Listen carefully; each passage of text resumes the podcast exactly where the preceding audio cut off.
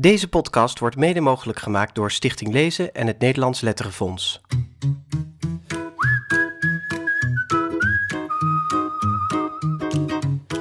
Welkom bij de Grote Vriendelijke Podcast. Live vanaf het Audiofestival Oorzaak in Amsterdam is dit de negende aflevering alweer van de Grote Vriendelijke Podcast. Mijn naam is Jaap Friso, ik bespreek kinderboeken op jaapleest punt n l. En naast mij zit Bas Malipaert, recensent jeugdliteratuur van Dagblad Trouwen. Bas, is onze eerste opname met publiek. Nou zeker, en daar is publiek. Ja. Dat is, uh, laat jullie horen.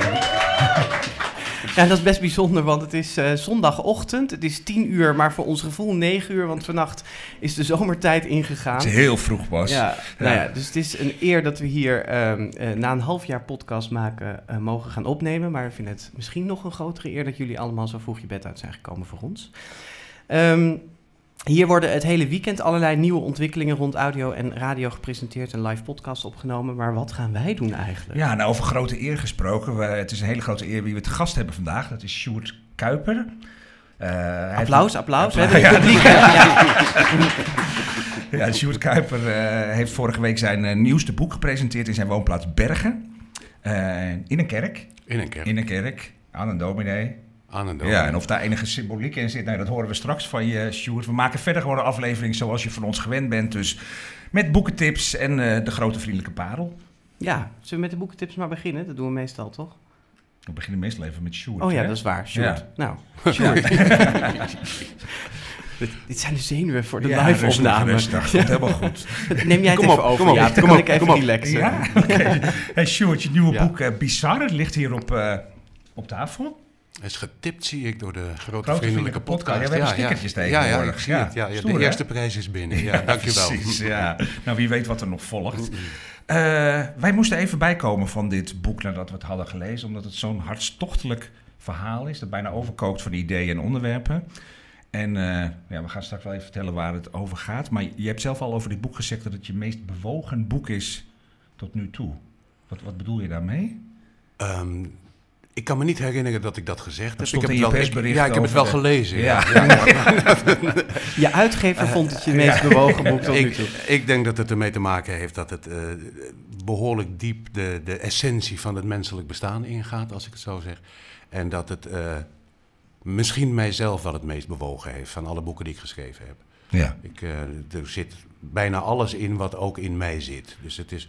Je hebt boeken die je heel graag wil schrijven en je hebt boeken die je moet schrijven. En deze, dit boek valt onder de laatste categorie. Ja, en je bent er ook echt wel even mee bezig geweest, hè? Uh, een jaar of zes, denk ja. ik. Maar ik bedoel, met tussenpozen, zo'n ramp is het ook weer niet. Maar het, het hele proces uh, heeft uh, een jaar of zes geduurd. Ja. ja, dat is best lang. Ja, voor mij doen wel. Ja, ja echt. Ja. Maar je uitgever had dus in elk geval gelijk, je meest bewogen boek tot nu toe. Ik vind het een prachtige uitspraak. Ja, ja, ja, ja ik was er heel blij mee toen ja. ik hem zag.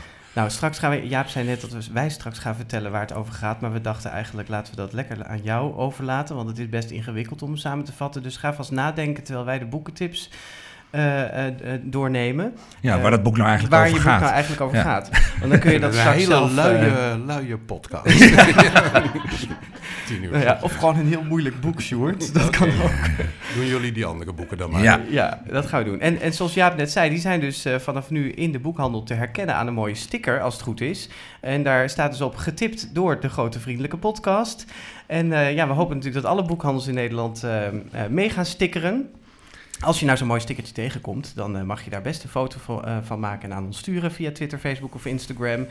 En uh, je mag je boekhandel er ook op wijzen, ja, hè? Dat ja. we, als er nog geen stickers zijn. Nee. Ja. We gaan nu drie boeken bespreken waar we die stickers uh, weer op gaan plakken. Ja, en de eerste, dat is een classic. Ja. De Geheime Tuin van French, Frances Hodgson Burnett. Uh, een Britse, die ook heel lang in Amerika heeft gewoond. En uh, ja, dit boek dat uh, is uit negentien elf... En het is uh, maar in Nederland ook al heel lang leverbaar, uh, tot op de dag van vandaag. Maar dan in een vertaling uit, uit mijn hoofd, uit negentien drieëntachtig of zo. Ja. En die is uh, volgens mij ook nog wel eens herzien tussendoor. Maar het is ja, toch een beetje een wat stijvere vertaling uh, dan deze van Imme Dros. Imme Dros heeft hem dus opnieuw vertaald in het Nederlands. En uh, ik weet eigenlijk helemaal niet of ik dit mag zeggen, maar dat ga ik toch doen. Wij waren voor onze vorige aflevering bij Imme Dros thuis. Ja. En toen zei zij... Um, um, niet zonder enige trots, ik ben de enige vertaler die kortere vertalingen inlevert dan uh, de oorspronkelijke Engelse tekst. Dat zei ze, ja. ja, ja. Uh, meestal is het Nederlands uitgebreider dan het Engels, maar uh, Imme die, uh, um, ja, die heeft er dus een, en dat, een kortere tekst van gemaakt en dat merk je. Het leest uh, daardoor echt weer lekker vlot en uh, to the point. En ik heb het naast het Engels gehoud, uh, gehouden en het, het is gewoon ook echt uh, goed gedaan. Dus hij ja. heeft niet allerlei uh, vitale onderdelen weggesneden uit het boek. Uh, maar het gaat dan echt meer om de formulering die gewoon bondiger is in het Nederlands. Ja, en dit is zo'n boek wat, wat vooral bij vrouwen volgens mij, hè, die allemaal zeiden van hé, hey, maar dit is ken dit ik, nou van opmerking? Dit, nou ja, ik merkte dat heel veel vrouwen zeiden van dit boek ken ik nog uit mijn jeugd. Het was een van mijn favorieten. Uh, ja. Ja, en, uh, maar mannen ook. Ik kende het ja. ook vanuit mijn jeugd. Oké, okay, yeah. Maar uh, uh, we hebben, ik, ik heb het ook in de krant al besproken. En ik merkte inderdaad op Facebook dat er ontzettend veel reacties op ja. kwamen. Dus dat leeft wel heel erg bij mensen. Maar waar gaat het nou eigenlijk over? Waar gaat het over? Het gaat over Mary. En Mary is tien jaar. Zij groeit op in koloniaal India. En uh, daar uh, overlijden haar ouders aan een uh, cho- cholera-epidemie. En uh, uh, zij, moet, zij, wordt daardoor, uh, ja, zij moet daar weg uit India. Ze wordt daar terug naar Engeland gestuurd. Het is een heel naar meisje, hè? Ja, het is ook een heel naar meisje. Vond ik zo leuk. Lelijk ook. Ja. Bleek en ja. lelijk. Van een stom kind. Heel stom, ja. Ja, dat lees je niet zo vaak eigenlijk. Heel echt. Arrogant. Heel ja. erg koloniaal ook in hoe ze zich opstelt tegenover de Indiase bedienden. Ja. En ook dat verwacht ze eigenlijk ook terug in Engeland. Zij wordt er naar een, een, een, ja, een beetje een onguur landhuis gestuurd uh, van haar uh, oom. En dat is een, een landhuis vol met uh, raadselen. Uh, niet alleen heel veel afgesloten lege kamers. Of ze leeg zijn, dat weet je eigenlijk niet, want ze zijn opgesloten, oh, afgesloten. Maar ook ontdekt ze buiten een afgesloten tuin. Ja. Een ommuurde tuin, die is afgesloten. En uh, ze zet alles op alles om de sleutel van die tuin te vinden. En dat lukt haar op een gegeven moment. En uh, samen met Dikken, dat is een uh, jongetje dat daar ook in de buurt woont, gaat ze die tuin uh, eigenlijk weer helemaal nieuw leven inblazen. Dus helemaal overwoekerd geraakt. Onderhouden en nieuw leven inblazen. En um, dat staat ook een beetje symbool voor de ontwikkeling die zij zelf doormaakt. Van dus lelijk en bleek en onaardig meisje. Een beetje een dorg meisje zou je kunnen ja, zeggen. Ze overwoekerd, maar ze gaat, komt tot bloei. Ja. En ze wordt uh, gezond en blozend. En zelfs een beetje aardig. Ja, um, en ze vindt nog een soort van neefje eigenlijk in dat huis, hè? Ja, dat wilde ik eigenlijk niet verklappen. Oh, maar dat vind je juist zo leuk. Oh ja, ja. Nou, dus ja. Ze, vindt, ze vindt een neefje in dat huis, in ja. een van die afgesloten kamers. En, uh, en dat jongetje, dat is heel ziek. Of tenminste, hij lijkt heel ziek. En ja, uh, ja uh, die, die auteur Burnett, die, uh, heeft dit boek ook, die uit in dit boek ook kritiek eigenlijk op de manier waarop er destijds met zieke kinderen werd omgegaan. Ze, het is eigenlijk een pleidooi tegen de lange bedrust die toen heel veel aan, aan zieke kinderen werd voorgeschreven. En uh, zij zegt eigenlijk, ja, kinderen moeten lekker naar buiten. En de buitenlucht is heilzamer ja, dan pillen. Ja, maar daarom en, is dat neefje best relevant. Die ja, staat daarvoor eigenlijk. Ja. Ja. En het boek gaat eigenlijk gewoon heel erg over de natuur. Hè? Over de liefde voor de... Het is ook een perfect lenteboek wat dat betreft. Ja. En het is wel een beetje over de top soms, hè? Dat, len, dat, dat natuur, die natuurliefde. Ik, ik heb... weet er wel een beetje kriebelig van af en ja, toe. Dat had jij inderdaad. Ja. Dat zei je al. ja. ja, ik kan me wel voorstellen dat je het een beetje is heel blij. Van, het is heel blij en alles bloeit en groeit en chirpt en, en kwettert. En, uh, ik doe een heel en, kort, kort stukje, vind je het goed? Ja. Dan, uh, uh, Uh, hier komt uh, Dikken, die jongen, die komt 's ochtends vroeg, heel vroeg in de ochtend aan uh, bij die tuin. Mary vloog naar hem toe. Oh, Dikken, Dikken, jubelde ze. Hoe kom je hier zo vroeg? Hoe kan dat? De zon is pas op. Hij stond breed lachend op, op met... Uh, sorry, sorry, hij stond breed lachend op met rode wangen, verwarde krullen en ogen zo blauw als een klein stukje hemel. Oh, zei hij, ik was de zon te vroeg af. Hoe had ik in bed kunnen blijven, nu alles fluit en piept en kwettert en chilpt en een nest bouwt en het overal zo lekker ruikt? Nee, dan wil je naar buiten. Toen de zon opkwam, leek de heihaas te barsten van vreugde en ik stond daar middenin. Nou, dan zegt zij, oh, Dikken, Dikken, riep Mary, ik barst ook van vreugde. Ja. En dan... Nou, je leest het ook heel goed voor. Ja, en, dan, ja. en dan kust ze ook nog wat krokussen. Ja, nou, dit ja. is, ja. ja. Je moet daar wel een beetje tegen kunnen, maar uh, kende jij het, Sjoerd? Of, nee, nee, uh, nee, nee, nee, nee, nee, nee, nee, nee. Het is wel mooi dat zo'n klassieker gewoon toch weer nieuw leven wordt ingeblazen. Het zijn ook mooie, uh, Linde Faas heeft de illustraties ja. uh, gemaakt. Het heeft een mooie voorkant. Ja, zeker. Ja. Maar als je dit hoort, je wilt het toch meteen lezen? Meteen. Of een luisterboek ja. door mij. Ja, dat, ja. Van, ja, precies. Ja, je kunt echt ieder boek kapot maken. Door het zo voor te lezen. Ja. De geheime tuin was dat. Ik ja. heb een heel ander soort boek meegenomen. Uh, dat is leuk aan jeugdliteratuur. Het kan zo verschillen onderling. Dit is het boek Ingesloten van uh, Samira Ahmed, een uh, Amerikaanse schrijfster met Indiase roots. Uitgegeven bij Blossom Books en uh, vertaald door Lene. En uh, dit boek gaat over het deporteren van uh, moslims. Om maar even een gezellig onderwerp uh, aan te snijden. Het is een heftig uh, uh, jeugdboek. Uh, een soort van toekomstroman waarin uh, een meisje, een, een moslimmeisje... samen met haar gezin uh, midden in de nacht van bed wordt gelicht... en naar een, uh, naar een interneringskamp wordt uh, gebracht... En de rest van het boek speelt zich in dat kamp af. En het blijkt om een Amerika te gaan waarin uh, nou ja, moslims uh, vervolgd worden. En dus in kampen geplaatst. En dit is eigenlijk het eerste, eerste kamp. Het is wat onduidelijk waarom dat kamp er is en wat er precies met die mensen gaat gebeuren. In dat kamp de verdwijnen ook al snel wel mensen. En verder zitten ze daar in caravans en, en moeten ze een soort werkschema volgen. Nou, het, het is gruwelijk, eigenlijk meteen wel zo'n gruwelijk gevoel dat je denkt van uh, wat je wel... vaker in dit soort beetje dystopische toekomstromans hebt. Maar dit is nou ja, zo dicht op wat er eigenlijk in de wereld speelt. Zij zegt zelf, het, het speelt vijftien minuten in de toekomst. Hè? Ja. Dat is een beetje om aan te geven van hoe, uh, hoe ze ook de, de sfeer in Amerika, Trump uh, en... Uh, ja, de, ja, nou ja, Trump is natuurlijk al wel eens begonnen over het registreren van, uh, van moslims, moslims in een ja. database. Hè? Dus wat dat betreft, zo onwerkelijk is het ook allemaal niet. En, en dat maakt eigenlijk dit boek bijzonder. Dat het wel gedurfd is om zo'n nou ja, heftig... thema neer te zetten. Het gaat er uiteindelijk over dat deze... Hoe heet ze ook alweer? Laila... Uh, wordt een beetje de voorvechter uh, in dat kamp van, van het verzet. Dus zij probeert... Uh, uh, nou ja, wat, wat wel bijzonder is, en dat is ook wel een beetje waar we straks met Sjoerd over gaan uh, hebben... dat eigenlijk de jongeren in dit boek uh, het verzet uh, leiden. Weet je, de ouderen die gaan zich al heel snel aanpassen en denken... nou ja, we zien wel waar dit strandt en we moeten vooral niet te veel opvallen... en vooral niet te veel uh, in de picture komen te staan, want dan weet je niet wie er... wat er met ons gaat gebeuren. En juist de jonge mensen zeggen van... goh ja, maar dit laten we niet, uh, niet gebeuren. Ja. En wat ik ook nog wel heel bijzonder aan vind... is dat het heel erg gaat over... hoe, nou ja, hoe gedraag je jezelf in zo'n uh, situatie. Er zijn dus andere moslims... die in dat kamp als een soort bewaker optreden. Hè? Dus die eigenlijk heulen met, uh, met de vijand. Er zijn weer bewakers van, van, van de regering... die juist soort van uh, deserteren... en zich weer aan de kant van de geïnterneerden opstellen... Maar het is wel het gevoel wat overheerst is van dit, dit gebeurt gewoon ook in dat boek. Weet je, het gebeurt gewoon. Mensen weten eigenlijk in Amerika ook nauwelijks dat het gebeurt, want er is weinig informatie over. De mensen in het kamp hebben weer weinig informatie over wat in de buitenwereld uh, gebeurt. Nou ja, uiteindelijk ontstaat er wel een soort Occupy-achtige beweging buiten het kamp, waardoor er toch wel via de media en uh, nou ja, aandacht voor, voor komt. Ja, maar wat, wat het heel heftig maakt natuurlijk, en daar denkt vast iedereen hier, hier in de zaal ook meteen aan, is dat het natuurlijk heel duidelijk ook teruggrijpt op de jaren dertig uh, Duitsland en uh, de opkomst van het uh, antisemitisme en het nazisme ja. daar. En dat, dat, dat maakt het ook wel heel erg controversieel, vind ik, dat ze dit boek geschreven heeft ja. op deze manier. Kun je dat maken ook om uh, de... de uh, ja, het gevoel wat in de samenleving dan heerst, en misschien met name onder moslims zelf...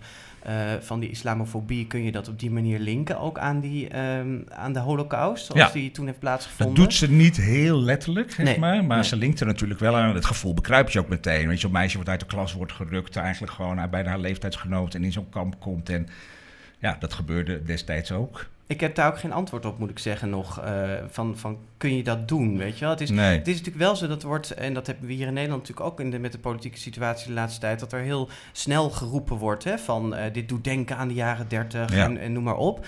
En zij, wat zij doet, is natuurlijk eigenlijk zeggen van... ja, dat roepen we nu wel allemaal... maar in dat boek gaan we eens eventjes proberen... hoe dat ook echt, hè, als het echt uitpakt op die manier. Ja. Uh, dus uh, eigenlijk de, de... hoe zeg je dat... Uh, het gedachte-experiment wat heel veel mensen maken. Ja, dat zet dat, zij op papier. Ja, ja. Dat zet zij het op is doodeng, moet ik zeggen. Ik was, kreeg een heel naar onheimisch gevoel. Het is niet eens zo'n heel erg goed boek, weet je, stilistisch. Het, het is erg in detail en er wordt wel erg veel uitgewijd. Uh, er komt zo'n liefdesverhaaltje in... Uh, in voor, maar toch gewoon... Met, met een, een donkere Joodse jongen met ook nog, dus dat ligt er dan ook best wel dik bovenop. Ja, maar ja. we hebben dit vooral gekozen omdat het ja, wel iemand is met lef, weet je wel. Ze heeft, ze heeft dit geschreven en het staat in Amerika ook al een tijd in de bestsellerlijsten. Ja. Uh, dus het is in, in alle opzichten wat dat betreft een heel erg opvallend nee, en boek. Ik vind het heel goed dat jeugdboekauteurs zich aan dit soort thema's... Wagen. Wagen in ieder geval, ja. Of het dan helemaal gelukt is of niet. Maar... De auteur komt uh, naar Jalfest, het uh, Young oh, ja. Adult Literature Fest, waar wij ook uh, zullen zijn, eenentwintig april, uh, tweede paasdag, uh, eerste paasdag is dat. Um, en uh, ik heb ook een podcast nog met haar geluisterd, met ja. Samira Ahmed, over dit boek. En dat is een podcast van Barnes and Noble, de Amerikaanse boekhandelsketen. En die zullen we ook even linken op onze site. Daar vertelt ze ook wat meer over haar inspiratie uh, voor dit boek. Ja. Oh, nog, dan ben ik weer. Nog een laatste boek, hè? Ja, ja, nog een laatste. En dat is voor jongere kinderen vanaf een jaar of zes, Konijn en Egel. Het ziet er meteen al heel erg mooi uit. Ik hou hem ook even op naar het publiek. Het is echt zo'n heel mooi verzorgd uh, uh, boek met tekeningen van Niels Pieters. En uh, de schrijver is Paul Verrept, allebei Vlamingen. En uh, we vielen eigenlijk meteen voor dit boek vanwege die tekeningen. Ze zijn echt een hele... Uh, ja, sprankelende kleuren. Hè. Het is echt allemaal hele heldere kleuren. Het is een beetje... Ja, beetje naïef is het, hè? Het is, een, een, een... het is ook iets van potlood of zo... met, ja. met waterverf er doorheen soms. Dat, ik kan niet zo goed achterhalen wat het is. Maar het, het is in elk geval heel mooi van kleur. En uh, het zijn verhaaltjes uh, over... Ja, Konijn is toch wel eigenlijk echt de hoofdpersoon... en zijn vriend Egel... En het zijn uh, ja, verhaaltjes soms met een licht filosofische inslag en soms ook helemaal niet. Um, um, ja, dan denken we natuurlijk allemaal meteen aan Toon Tellegen. Maar ik dacht eigenlijk nog meer aan Kikker en Pad ja, van en Pad uh, Arnold Lobel. Ja. Ja. Uh, Engels? Uh, Engels? Amerikaans? Engels. Nou, in elk geval Engelstalig. Zoeken ja, zoeken we op. Um, Omdat het uh, heel erg gaat ook over die vriendschap. Soms hebben ze ruzie, soms begrijpen ze elkaar verkeerd. Um, Misschien uh, moet je even dat eerste, het begin van het eerste verhaaltje voorlezen. Ja, dat is wel dat een, echt een topopening. Zo leuk, ja. Konijn is een prima kerel. Maar soms is hij een beetje somber. Hoe komt het toch, vraagt hij zich af, dat ik zo treurig ben? Dan gaat hij op zoek naar een reden. Het is, licht van, het, is, het is het licht vandaag, denkt hij.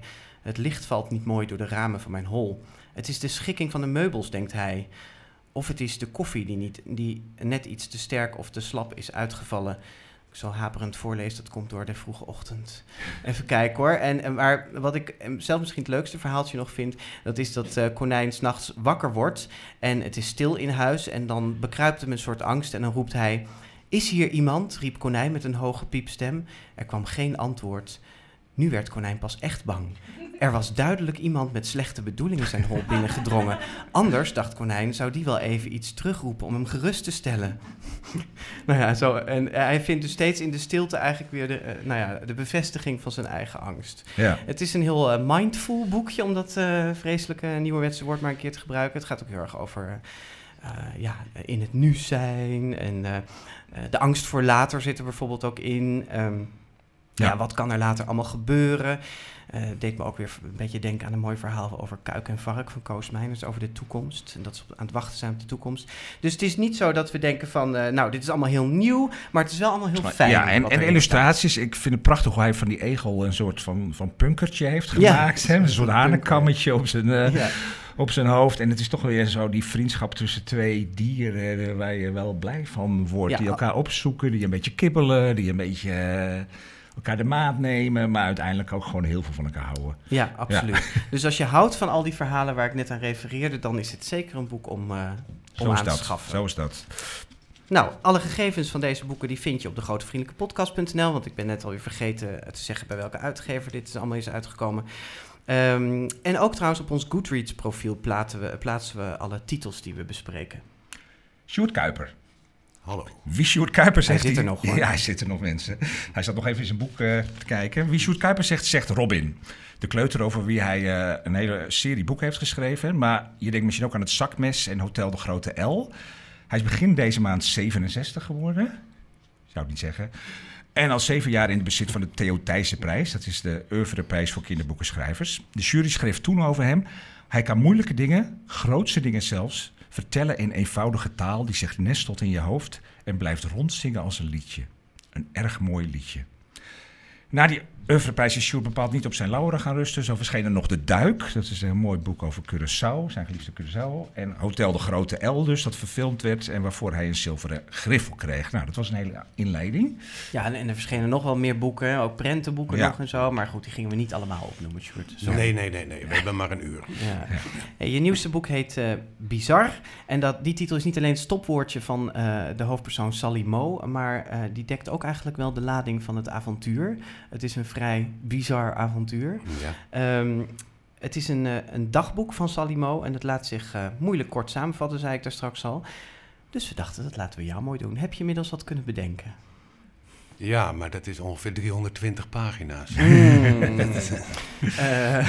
Nee, ik, ik wil best zeggen, het gaat over een meisje van een jaar of dertien... dat uh, haar hele leven alleen maar gelezen heeft en daardoor weinig contact had met de buitenwereld. Uh, het enige contact dat ze had was met haar overgrootvader, opa David. Als die komt te overlijden, uh, praat ze eigenlijk met niemand meer, want hij was de enige die naar haar luisterde en, en wat terug zei. En uh, dan wordt gevreesd dat ze uh, het contact met de echte wereld, tussen aanhalingstekens, zal verliezen. En dan moet ze naar een psychi- psychiater, dokter Bloem, die haar adviseert, oftewel oplegt om drie maanden niet te lezen. Niet meer met het hoofd van een ander te denken, zoals Schopenhauer lezen noemde, maar met haar eigen hoofd goed te kijken, goed te luisteren, goed te registreren, reflecteren, noteren. Dat was het. En dus is, begint ze een dagboek waarin ze eigenlijk haar eerste indrukken, ze is een soort, eigenlijk een Kaspar Hauser die niet uit een bunker komt of uit een grot, maar een meisje dat uit een gestructureerde boekenwereld komt, moet ze zich dus een, een weg banen door het echte leven. En dat kost enorm veel moeite. Valt en niet mee. Dat valt niet mee. Ik bedoel, zoals uh, de oude Grieken zeiden, depressie, dat is iets wat een normaal iemand krijgt als hij naar de buitenwereld kijkt. En daar gaat het boek een beetje over. Nou, toch mooi samengevat. Ja. Ja. Ik vind het zelfs ja. al een applausje waard, nu we toch publiek hebben. Ja. Uh, Sjoerd, maar we beginnen eigenlijk het gesprek normaal gesproken met de eerste zin uit het nieuwste boek ja. van de auteur. Zou je die willen voorlezen? Ja, die gaat als volgt. Uh, vrijdag tien juli, dertien uur vijfenveertig.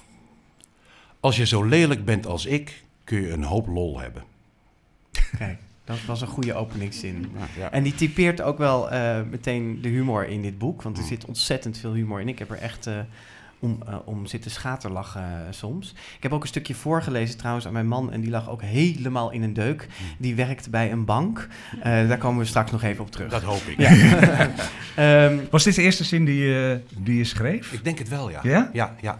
Dus ja. echt zo als zij in haar dagboek de eerste zin schreef, heb jij zo de eerste zin van dit boek geschreven? Nou, je hebt natuurlijk wel pagina's vol aantekeningen over de, de structuur en de verhaallijn. Maar als je dan echt gaat zitten en alles hebt gerangschikt van zo ga ik het verhaal vertellen, toen was, was dit wel echt de eerste zin die... Uh, en toen dacht ik, kon wel eens een goed boek worden. En dan een fijne, fijne opening. Zes jaar geleden. Fijne ja. binnenkomen. Ja. Ja. Ja. Hey, de vraag die on, ons na lezing wel heel erg uh, bezig hield was, wat voor boek wilde je eigenlijk schrijven? Het is natuurlijk meteen een enorme uh, ingewikkelde vraag, lijkt me. Maar heb je daar, kun je daar iets over zeggen? Wat voor boek wilde je schrijven? Um, ik had weer eens behoefte aan een boek waarin ik um, kwijt kon wat ik uh, over de huidige wereld vind. En, um, en de meeste jeugdboeken hebben toch iets van optimisme. Van weet je, het, het, het, het gaat altijd beroerd met, met, met de hoofdpersoon, maar het komt altijd wel, wel redelijk goed. En dat leek me steeds minder realistisch. Dat, uh, je ziet nu al kinderen van tien en elf die totaal burnt out zijn. En d- d- er is iets gaande waardoor uh, kinderen het niet zo prettig hebben als ik het had vroeger. Je ziet ook, uh, waar ik enorme bewondering voor heb, de, de, de klimaatspijbelaars. Dat zijn kinderen van elf, twaalf. Die gaan de straat op voor een hele goede zaak. Die zijn te bewonderen, die moeten we met applaus ontvangen. Maar ze horen er niet te lopen. Ze horen het niet te weten. De totale overkill aan informatie lijkt mij heel pijnlijk. Als je geest nog niet helemaal... Nee, als, als je gewoon als... als mens nog niet in staat bent eigenlijk om iets te doen. Willem Wilming zei ook altijd, ja, je kan wel over problemen schrijven, maar dan hebben die kinderen die problemen en ze kunnen niet eens een girootje over maken. Ik bedoel, dat is in het kort samengevat het probleem. En dat vind ik zo groot, dat stapelt zich op in die hoofden en dan gaat dat malen. En dat is precies wat met Sally Moe gebeurt in dit boek. Dus je wilde een boek schrijven over het hedendaagse kind wat ja. realistisch is. Het overvoerde kind. Ja. Het overvoerde kind en uh, het weldenkende kind en de manier waarop daarmee omgegaan wordt. Het Want is, ja. Salimo die zegt ook de hele poos, ik ben niet verdrietig, ik ben niet somber, ik ben niet dit, ik vind het leven het mooiste wat er is. Er zou alleen een goede plek moeten zijn voor iemand zoals ik, waar ik dat leven zou kunnen leiden. En die bestaat niet. En Want, dat is een beetje de mededeling. En aan het eind suggereer ik dat er hier en daar wel zo'n plek is. Want ik ga mijn jonge lezers niet helemaal uh, de hoop het, ontnemen. Het, het afvoerputje induwen, ja. maar... Uh, Dus die, die moeten er ook zijn. Maar dat is, ja, het is niet, het is niet me... Ik bedoel, je kan er wel om schaterlachen, want dat is altijd zo als iets heel droevig is. En dat, uh, ja, maar, en dat bedoel, gebeurt in dit boek ook, hè? Ja, ja, nee, dat, precies, dat, dat, dat zei Bas ook. En, ja. dus je, je moet, uh, en daar uh, mikte je toch ook wel op? Ja, natuurlijk. Uh, nee, maar ja. ik, ik moet zelf ook nog lol hebben als ik zit te schrijven. Precies. Dus, uh, ja. ja. Dus. Maar je, je, Bas schreef bijvoorbeeld in zijn recensie... Hè, dat je de lezer uitdaagt en tart met zijpaden... plotse sprongen in de tijd, ongeloofwaardige wendingen... en een onbetrouwbare verteller... die dan vaak weer doodleuk schrijft dat ze zo'n wending heeft verzonnen. Je hebt het de lezers echt niet, niet gemakkelijk uh, gemaakt. Nee. Was je je daarvan bewust? Ja. Was dat de opzet? Nee, dat niet. Oh. nee, nee, maar maar ik, hoe werkt zoiets dat dan? Uh, ik was me er zeer van bewust dat dit boek... Uh, moeilijk zou zijn om te lezen. Dus, maar ik wilde het wel zo maken, want weet je, een kind heeft ook recht om op haar eigen niveau aangesproken te worden en niet eronder. Je hebt, ik bedoel, ik kan mezelf herinneren toen ik dertien was, toen, toen las ik volwassen boeken af en toe, weet je. Dat, dat kinderen worden nu heel erg klein en dom gehouden, vind ik. ik. Ik denk, misschien zijn er niet heel veel kinderen die het aankunnen, maar die hebben dan eindelijk eens een boek waarvan ze denken... Jezus, dit gaat over mij, dit is voor mij, ik word serieus genomen. Maar omdat het lastig is, ja, zit al die humor erin. En, en, en zit er toch ook een, uh, toch een redelijk spannende verhaallijn ook in, vind ik. Ja, ja absoluut. Ja. Ja. Want de Volkskrant recensie schreef in de recensie van... het lijkt alsof Sjoerd Kuyper dacht, het moet maar eens afgelopen zijn... met die brave en, en softe jeugdboeken. Sprak, sprak je dat aan? Uh, dat sprak me enorm aan. Pagina uh, groot, hè, uh, gisteren in de Volkskrant, ja, vier sterren. Ja, ik, uh, ik zeg het er maar even bij. Ja, ja. nee, dan, dan hoef ik het niet te doen. Vast nog wel te krijgen hier en daar. uh, boek ook. Uh, nee, dat sprak me enorm aan. Ja. Want, uh, wat, uh, wat jij, Jaap, ook schreef, van hij leek overal scheid aan te hebben... dat, was ook, dat uh, deed mijn hart opbloeien van vreugde. Want ja. ik bedoel, het is... Ik vind het heerlijk dat er uh, boeken zijn die, die gewoon lekker zijn om te lezen. Die, er zijn heel veel schrijvers in Nederland die hele mooie boeken kunnen maken op die manier. Maar ik kan toevallig ook een boek maken op deze manier. En, uh, nou ja. Maar het is ook een risicovol boek in die zin. Dat had ook echt wel kunnen mislukken, denk ik. Daar was ik ook de hele poos bang voor. Ja, ja echt. Dat... Uh, Tot op het laatst, ik bedoel, dit boek heb ik zo hard gewerkt. Ik denk dat de, wat uiteindelijk in het boek terechtgekomen is, versie zeven is of zo. En uh, toen ik die ook nog een keertje moest corrigeren aan het eind op punten en komma's... toen had ik iets van, jezus, dit... Ja, je kent iedere grap al die komt, dus daar lach je niet meer om. Je kent iedere spannende plotwending, dus daar schrik je niet meer van. En toen dacht ik, dit boek, dit, dit is gewoon niet goed. Dit, dit, dit komt niet meer goed. Nee. Heb je echt getwijfeld om het überhaupt te publiceren of was het daar zo erg nog niet? Nee, er zijn discussies binnenshuis over geweest van... moet je dit publiceren of niet? Of kun je er nog één wending aan geven waardoor het wel... Uh, nou, waar, ja. waar zat dat dan precies in, die twijfel? Nou, dat zat eigenlijk in de zesde versie. Die um, eigenlijk voor iets oudere lezer... eigenlijk voor een leeftijdloos publiek uh, geschreven was. En die dan wel heel ver ging. In, er komen nu drie... Uh, um, moeders in voor die zich uh, nogal op de mannenmarkt begeven, zijn alle drie gescheiden. En onder het mom van het wordt toch tijd dat onze kinderen een nieuwe vader krijgen, proberen ze dat fanatiek uit in hun tent tijdens de vakantie, welke de beste vader zou kunnen zijn.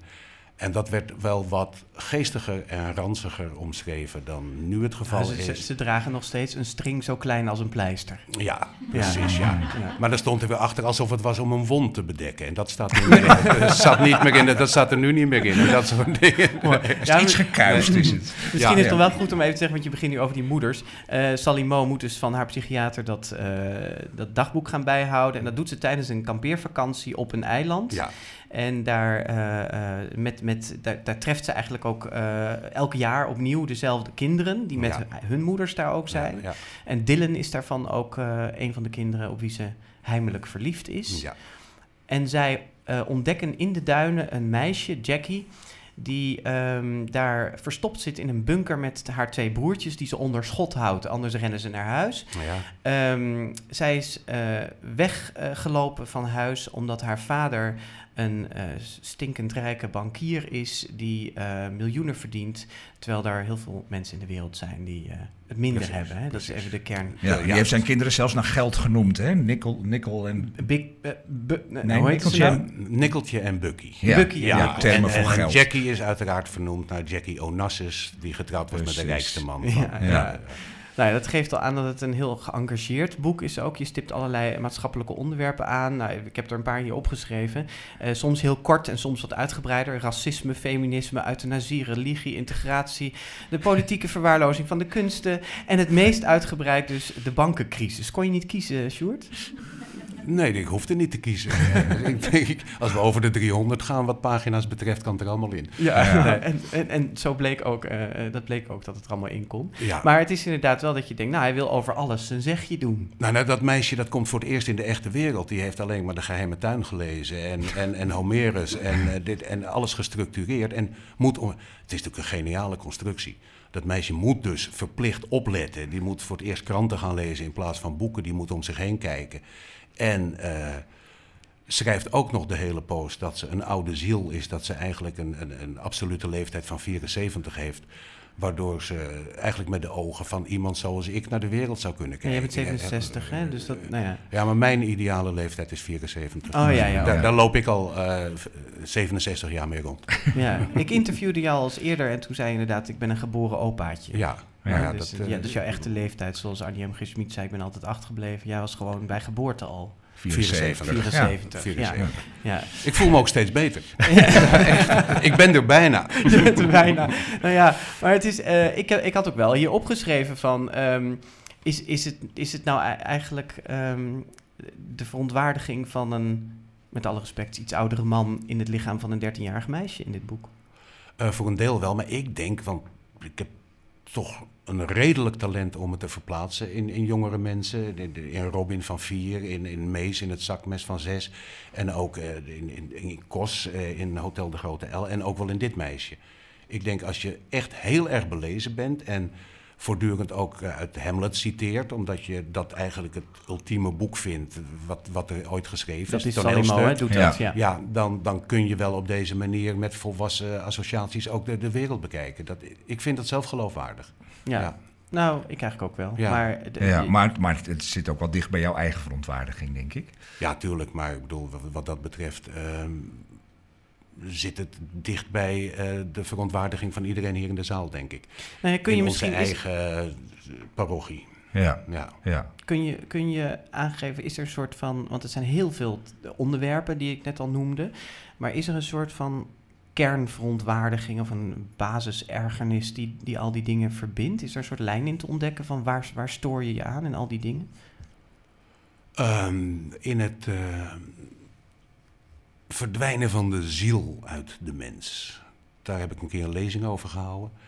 Dat um, voor alles in de wereld uh, is ruimte, is plaats, is geld. Um, vooral voor als je een beetje kunt voetballen, een beetje kunt sporten. Het lichaam uh, is helemaal heilig gemaakt. Uh, ik bedoel, we, we moeten ook ongelooflijk gezond eten. We moeten... We hebben ontzettend last van oude mensen, want die grijze golf is vervelend, maar ze mogen niet dood als ze er zin in hebben. Het gaat er om, om, alleen maar om het lichaam en, en de ziel. Er zijn geen scholen voor kinderen met een hele mooie ziel, zoals Salimo. Als je goed kunt voetballen, dan kun je naar een bepaald college waar je extra tijd vrij krijgt om dit en dat en dat. Dus zodat je het gevoel krijgt dat dat helemaal verdwijnt. En dat zie je ook met alles wat er in de politiek aan, aan cultuur verwijderd is met één pennenstreek. Dat, alsof erop uit is alsof we een, uh, nieuwe soldaten aan het maken zijn alleen maar, weet je. Dat, uh, en dat is wat mij heel erg verontrust. Ja, het, uh, het verdwijnen van de ziel. De ziel en daarmee min of meer de empathie en de mogelijkheid tot luisteren. En de, de, de omgang onderling. Dat, uh... Het verdwijnen van de, van de menselijkheid? Dat vind ik dan heel groot gezegd. Ja. Maar nou ja, ziel is nog wel groter, denk ik. Hoewel die maar eenentwintig gram schijnt te wegen. maar, nee, maar dat emotioneert mij ook. Dat voel ik nu. Ja. Ik, ik, ik zie een soort... Uh, bijna een soort verdierlijking ja. uh, optreden. Ja. Dat, dat kan zijn door, door mijn leeftijd, omdat je de dingen niet goed uh, inschat. Uh, op een gegeven moment maakte ik mij zorgen. Mijn zoon was zeventien en die moest in een hele rare wereld. Die ging in Amsterdam wonen. Ik zeg, jongen, pas toch op. En toen zei die pap, maar toen jij zeventien was, woonde je ook in Amsterdam. Had je daar moeite mee? Ik zei, nee, je kende de weg in die wereld. Hij zegt, die ken ik ook. Ja. Dus laten we ervan uitgaan dat onze kleinkinderen ook de weg in deze wereld kennen. En dat het allemaal goed komt, maar... Je houdt je hart soms vast omdat je zo weinig kunt doen, ook behalve misschien zo'n boek schrijven. Ja. Nou ja, die emotie die voel je ook wel in het boek die je nu ja. beschrijft. Dat je die voelt en dat is bij... juist mooi, omdat het over zoveel dingen gaat. Je kiest er niet één ding uit, maar het is echt dat hele. Het zijn allemaal dingen complex. Die ook een beetje op het, eigenlijk naar hetzelfde terugkeren. Ja. Naar ja. Die, die, die, uh, ja, ja. Ja. Ik heb behoefte aan een stukje voor. Ik ook. En, en het is, ik heb nog niet eerder een boek gelezen waarin de bankencrisis eigenlijk uh, kinderboeken. Voor de jeugd. voor de jeugd, waarin ja. de bankencrisis. Ja, maar die, die hebben toch ook dat allemaal mee te maken. Ja, papa en mama hebben minder werk, die zijn ontslagen. Ja. Ja. Want papa zat in het mooie uh, orkest van Brabant. En, uh, en dan, dan, je hoort er zoveel over. En ja. je snapt het niet. Is dat allemaal wokkerlening? Ja, en ja. ik heb dus Joris Luijendijk heel goed uh, gelezen en bekeken hoe het ging. En dat heb ik vertaald naar... Uh, Dus, uh, ja. Nou, als je, als je dit wil voorlezen, heel graag. Het is een uh, Jackie, dus dat meisje in die bunker, de dochter van de bankier. Die vertelt hier over de gesprekken die tussen haar ouders. Ja, heel goed. Dus Jackie is aan het woord. Een paar weken geleden vroeg mijn moeder... hoe kun jij nog steeds extraatjes van een miljoen aannemen... als je weet dat negentig procent van de mensheid honger lijdt? Als ik dat geld niet pak, zei mijn vader, pakken mijn collega's het. Je krijgt een fantastisch salaris... alleen omdat je de hele dag mensen zit te bedriegen... en dan pak je ook nog eens... Ik bedrieg niemand. Als jij 's avonds een gezellig kaarsje aansteekt... en de motten komen erop af en vliegen recht de vlam in. Heb jij die motten dan bedrogen? Vissen hoeven ook niet in je aas te bijten. Dat doen ze vrijwillig. Het gaat niet om dieren, het gaat om mensen. Met gezinnen, met kleine kinderen die ze te eten moeten geven. En dus, zegt de man weer, worden ze hebzuchtig. Vrouw, als wij ze niet willen bedriegen, rennen ze naar een ander die ze wel wil bedriegen. Bedriegen, zegt de vrouw. Nu zeg je het zelf, zegt de man. Waar zullen we dit jaar eens heen gaan op vakantie? Zegt die moeder. Naar de arme wijken en daar gaan we dat extra miljoen van jou uitdelen aan mensen die het geld echt nodig hebben. Dan zegt die vader weer. Maar waarvoor? Hun kinderen mogen voor niks naar school. Ze krijgen huursubsidie, ze kunnen naar de voedselbank. Ze leven praktisch gratis. Jezus, en moet je mij zien. Weet je wat ik maandelijks kwijt ben aan hypotheek en scholen en verzekeringen? En aan jou? Weet je wat dat allemaal kost, die kleren, onze auto's? Het is eerlijk verdeeld in de wereld, geloof me nou maar. En dan zegt de moeder, je was zo'n lieve jongen vroeger. Ik weet niet wat er met je is gebeurd. Je bent geen mens meer. Er rinkelt een kassa waar je hart klopte. En dan slaat die vader de moeder heel hard waar de kinderen bij zijn. Ja. ja. Je moet wat als je het niet meer kan winnen met woorden. Ja. ja. Er rinkelt een kassa waar je hart klopte. Nou, en dat staat dan wel weer voor alle mooie zinnen in dit boek. Hè? Want mm. dat, is, uh, dat compliment mogen we nog wel een keer. Ja, maken. Ik schreef dat ook in mijn recensie. Van, ik kan wel blijven citeren uit het ja. boek. Van, het staat juist over al die honden. Het staat vol prachtige uh, zinnen. Nou, wij maken okay. aantekeningen natuurlijk als we bezig ja. zijn een boek te, uh, te lezen om te gaan recenseren. En soms heb je een half A viertje met een paar aantekeningen. Maar hier hadden we tien A viertjes met aantekeningen. Familie is aangeboren irritatie. Die ga ik op het komende, die ga ik met het komende kerstdiner. Uh. Vind ik zo'n mooie zin. Ja, zeker. Ja. Ja. Ja. Um, eens even kijken. Je, je zei daar straks al uh, dat je respect hebt voor al die kinderen die uh, nu de, de straat opgaan. Hè? Um, je schrijft ook dat volwassenen bang zijn voor veranderingen en kinderen niet. Vind je dat volwassenen meer naar kinderen zouden moeten luisteren? Uh, dat denk ik niet. Ik denk dat volwassenen veel te veel naar kinderen luisteren op dit moment. Nee, dat is de omgekeerde zaak. Dat is, dat is heel ingewikkeld. Ja. Uh, kinderen krijgen namelijk... In, nee, volwassenen zouden kinderen veel meer moeten voeden met, met belangrijke dingen. En ze luisteren nu naar ze om van ze af te zijn. Mag ik dit, mag ik dat? Nee, mag je niet. Mag ik het toch? Ja, je mag het toch. Ik bedoel, er, er is een, een soort uh, communicatie ontstaan die, die, die, die een beetje scheef is. Omdat uh, er wordt geluisterd naar kinderen zonder dat de kinderen argumenten hoeven te gebruiken. Ik bedoel, ik heb het nu over vrij jonge kinderen, maar... Uh, nee, natuurlijk moet je niet altijd naar kinderen luisteren. Nee, maar als het bijvoorbeeld nee, gaat maar... over... Je zei wel over die klimaatmarsen, hè, die jongeren... Maar eigenlijk zei je ook van ze zouden daar eigenlijk helemaal niet zo mee nee, bezig dat, moeten dat zijn. Is dat, is, dat, dat is het. Dat is het, ja, ja. Precies. Ja, maar je zou wel, als, je, als ik je goed beluisterde straks... dan zeg je van, nou, hè, het verdwijnen van de ziel uit de mens. Je zou kunnen zeggen, we worden allemaal met een ziel geboren... en dat leer je ja. op een gegeven moment af. Dus dan zouden ja. kinderen... Uh, nog, nog dichtstbij staan. Ja, die hebben ja. dan nog wel die ziel. Dus, ja, uh, nee, maar het, het is ook zo dat... Uh, kinderen een hele zuivere blik hebben op, op, op dingen. Maar daar zitten ook nog gewoon veel uh, foute observaties bij, denk ik. Ja, dat mag we, ook. We moeten ze absoluut niet heilig verklaren van dat is de zuiverheid puur sang, want mm-hmm. daar zit de ziel nog in. Dus zij hebben gelijk en die, ze moeten het voor het zeggen hebben. Bovendien zie je in dit boek dat als ze gaan proberen een, een, een soort organisatie op te zetten met kinderen onderling, dat het niet zo uh, goed afloopt. Nee, het ja. maar, is een soort kinderrevolutie ontketenen. Hè? Ja, dat gaat niet zo altijd best. Kinderen aan de macht. Ja, ja, dat, ja. Uh, dus daar moeten we voorzichtig mee zijn. Ja, ik vind sowieso dat kinderen dus uh, gevoed moeten worden met schoonheid en... en uh, dat de, de ziel bevorderend, uh, de, de groei van de ziel, dat die misschien wel eens... Opvoeding zou uh, zielbevorderend moeten, moeten zijn. Ja, ja, ja. Okay. Nou, zegt Sjoerd ja. Kuyper, ja. eenendertig maart, ja. om half elf. Um, ja. en, uh, een ander thema in je Zocht. boek is volgens mij, nou, dat heeft hier eigenlijk ook alles mee te maken, is gezien worden. Hmm. Uh, tenminste, dat is onze interpretatie ervan. Salimo ja. die denkt uh, hierover na aan de hand van Shakespeare's Hamlet, zoals je ja. net al zei. Ja. Iedereen kent natuurlijk ook de... de klassieke zin to be or not to be. Daar hebben we ook een klein stukje over uitgekozen. Zou je dat willen voorlezen? Ja. To be or not to be, zegt Hamlet. Bestaan of niet bestaan. Te zijn of niet te zijn. Het leven leven of ondergaan. Niet ondergaan, maar ondergaan. Blijven bestaan of eind eraan. Zichtbaar of onzichtbaar zijn. Gezien worden of niet. Dat laatste past in de klank van het Engels. To be or not to be. Hamlet bedoelde blijven bestaan of eind eraan. Maar voor mij betekent to be or not to be gezien worden of niet.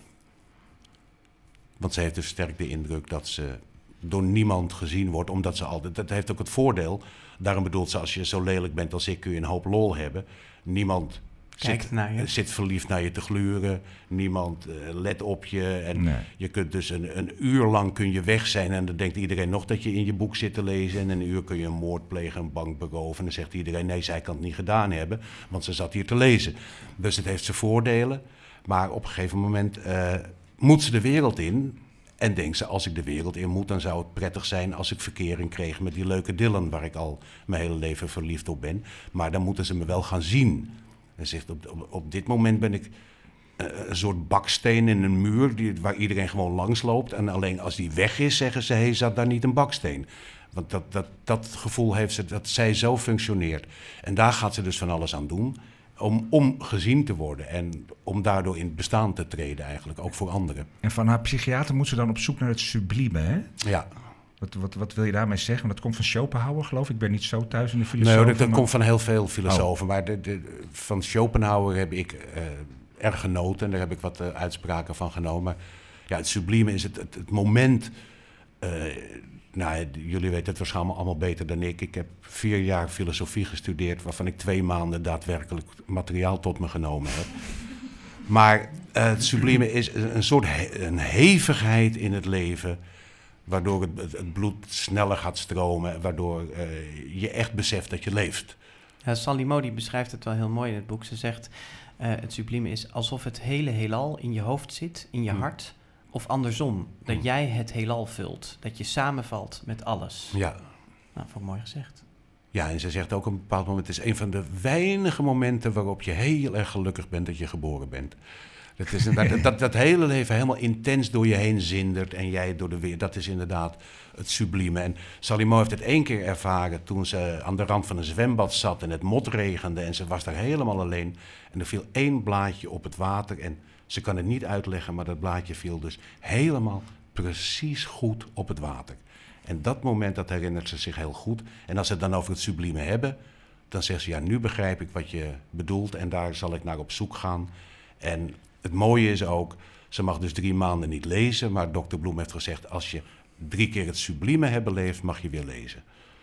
Of als je op één dag minder dan drie keer hebt gelogen. Dat mislukt dus alle twee. Ja. Ja. Ja.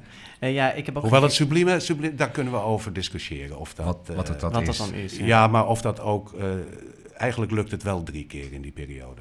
Eigenlijk, maar dat heeft weer met het einde van het boek te maken. Hmm. Uh, ik heb ook geen filosofie gestudeerd, maar Google vertelde mij dat Schopenhauer ook wel eens de vrolijke pessimist wordt genoemd. Is dat ook iets wat op jou van toepassing is, vroeg ik me af na lezing van dit boek? Ja, daar heb ik laatst iets over gelezen. Dat optimisten inderdaad ongelooflijk irritante mensen zijn. hele, hele nare mensen, van, van de denker des vaderlands zijn. Oh, optimisten ja. zijn ja, hele ja, nare mensen, zijn. Ja. Een hele prettige ja. uitspraak. Dus hij is dat niet. En is dus waarschijnlijk ook een vrolijke pessimist. Want ja. dat is een hele prettige, vrolijke uitspraak. Ik, ik, uh, ik ben niet zo pessimistisch eigenlijk. Nee? Eigenlijk niet. Nou, je zegt nee, wel nee, in je nee. boek, de mens is een stuk verder dan de mensheid. Ja. En daar leid ik een beetje uit af van... Uh, dat, ja, dat, dus dat, dat je meer vertrouwen hebt in het individu dan, dan de gehele soort, om het zo maar te zeggen. Ja, maar ik, ik ben natuurlijk... ook niet zo pessimistisch, omdat wij allemaal een, een, een vriendenkring om ons heen kiezen in de loop der tijd, waarin je je prettig voelt en waarin je in het algemeen gelijke ideeën over de wereld hebt.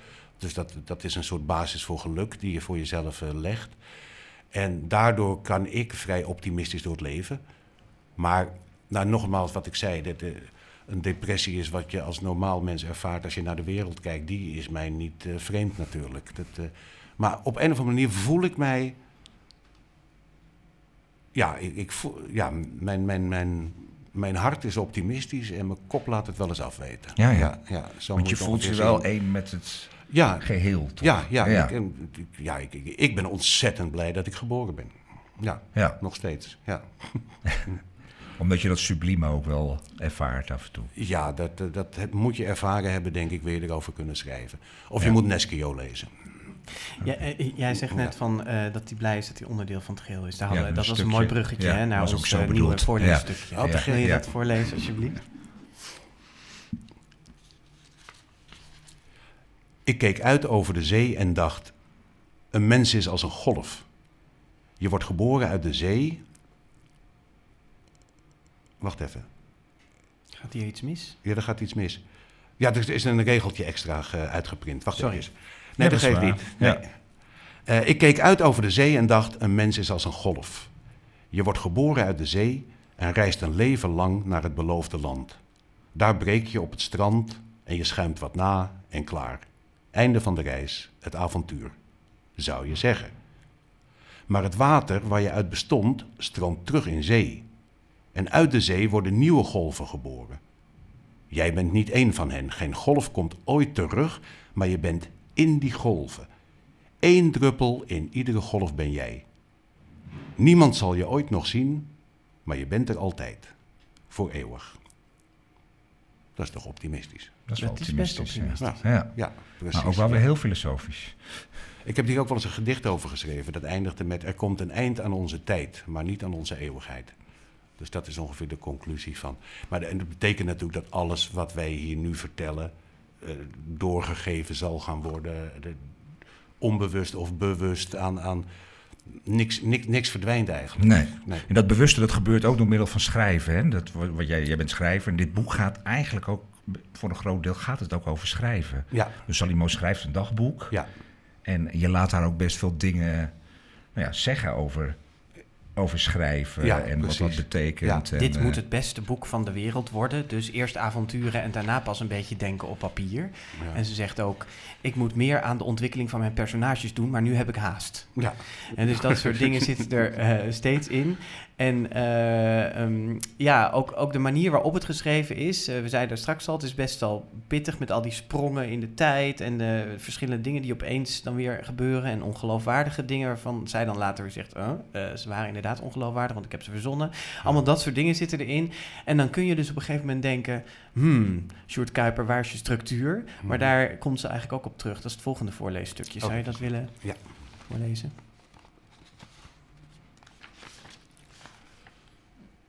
Eén ding is me nu al opgevallen. Er zit totaal geen structuur in de wereld. Schrijvers schaven en schrappen tot er niet één zinloos feit in hun boek staat. Maar in het echte leven struikel je over de zinloze feiten. Echt bizar. Je wordt er gek van. En ik weet niet of dat de bedoeling is.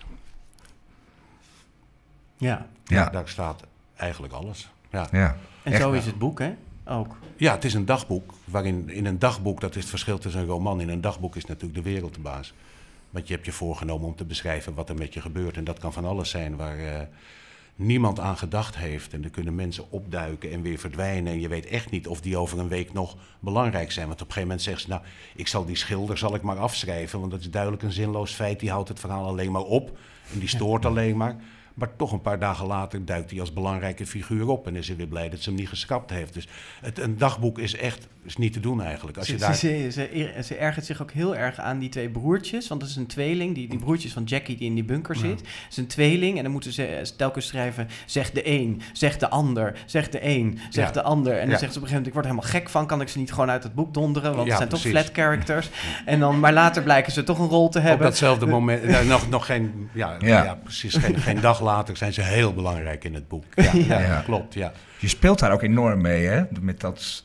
Ja, maar dat zijn heerlijke stukjes ja. om te schrijven. Ja. Dus dat, uh, dat, is dit ook iets wat je uh, in jezelf hebt ontwikkeld, dat je dit nu kan schrijven? Of had je dit ook twintig jaar geleden al kunnen schrijven? Of is dit ook een soort boek van waar jij nu staat als schrijver? Ja, ik had twintig jaar geleden niet deze vrijheid durven nemen nog. Nee. Nee, je moet op een gegeven moment... Uh, Nou, met dank voor het citaat, overal scheid aan hebben. Ja. En dan denken, nu ga ik gewoon uh, zoveel mogelijk pret maken en zoveel mogelijk zeggen wat ik wil. En die combinatie is in dit boek uh, terechtgekomen. Dus ik vind, nou, jullie horen de thema's die aangesneden worden en de, de, het serieuze. En tegelijkertijd, ja, ik denk dat je dertig keer keihard kan lachen in, in het boek. Minstens. Dat, uh, ja, dus dat... Uh, hangt een beetje af van hoe, uh, je gevoel voor humor natuurlijk, maar... Ja, ja, maar als dat de overeenkomst met het mijne, dan kan je wel zestig keer hard lachen, denk ik. Maar, ja.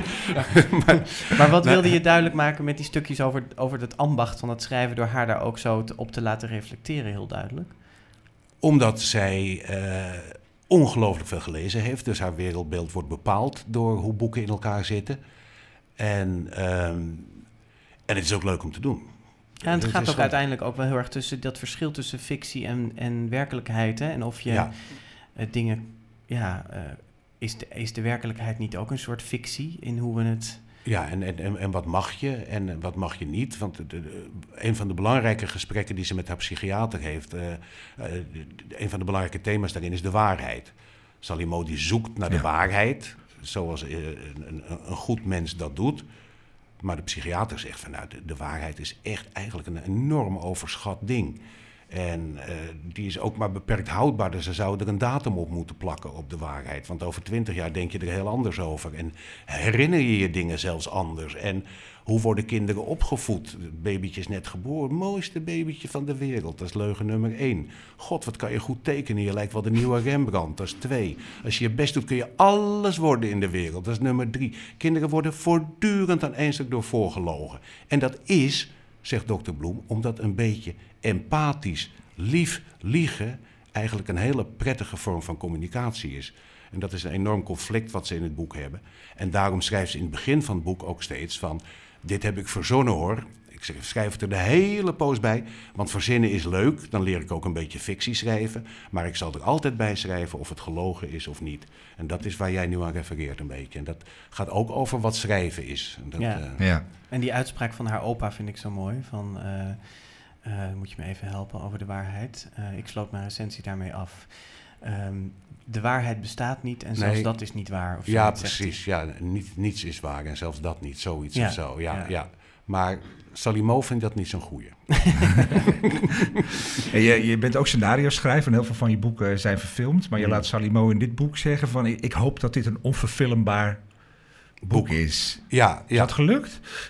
Ik denk het niet. Volgens mij kan het heel goed. Ja? Ja, ja, ik denk het wel. Er zit een twist aan het eind waardoor je niet meer weet of iets echt is of niet. En dat is natuurlijk moeilijk verfilmbaar.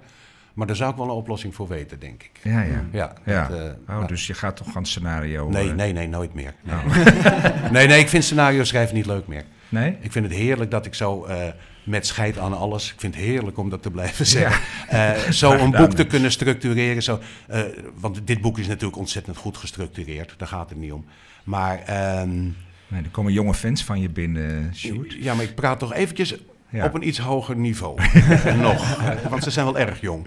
Ja. Um, uh, scenario schrijven is te veel rekening houden met, uh, met andere mensen en met uh, andere disciplines. En uh, iedereen kijkt mee en uh, het moet aan bepaalde wetten voldoen die uit Amerika komen, waar je niet altijd blij mee bent. En, dus daar heb ik geen zin meer in, want ik heb nog een paar ideeën uh, om uh, de rest van mijn leven mee te vullen. Okay. En die zijn niet uh, op filmgebied. Nee. Die zijn op boekengebied. Ja, ja. En jeugdboekengebied hoop ik ook. Ja, ja, ja. Jeugd, voornamelijk ja. jeugdboeken en poëzie denk ik. Gewoon hey, mijn hadden... twee passies. We hadden dit gesprek nog drie keer kunnen voeren, maar dan op een totaal andere manier. Want zo'n boek is het. Mm. Hè? De, je zei zelf vooraf al van elk onderwerpje wat erin voorkomt is eigenlijk al een gesprek waard. En daar zijn wij het eigenlijk wel heel erg mee eens. Mm.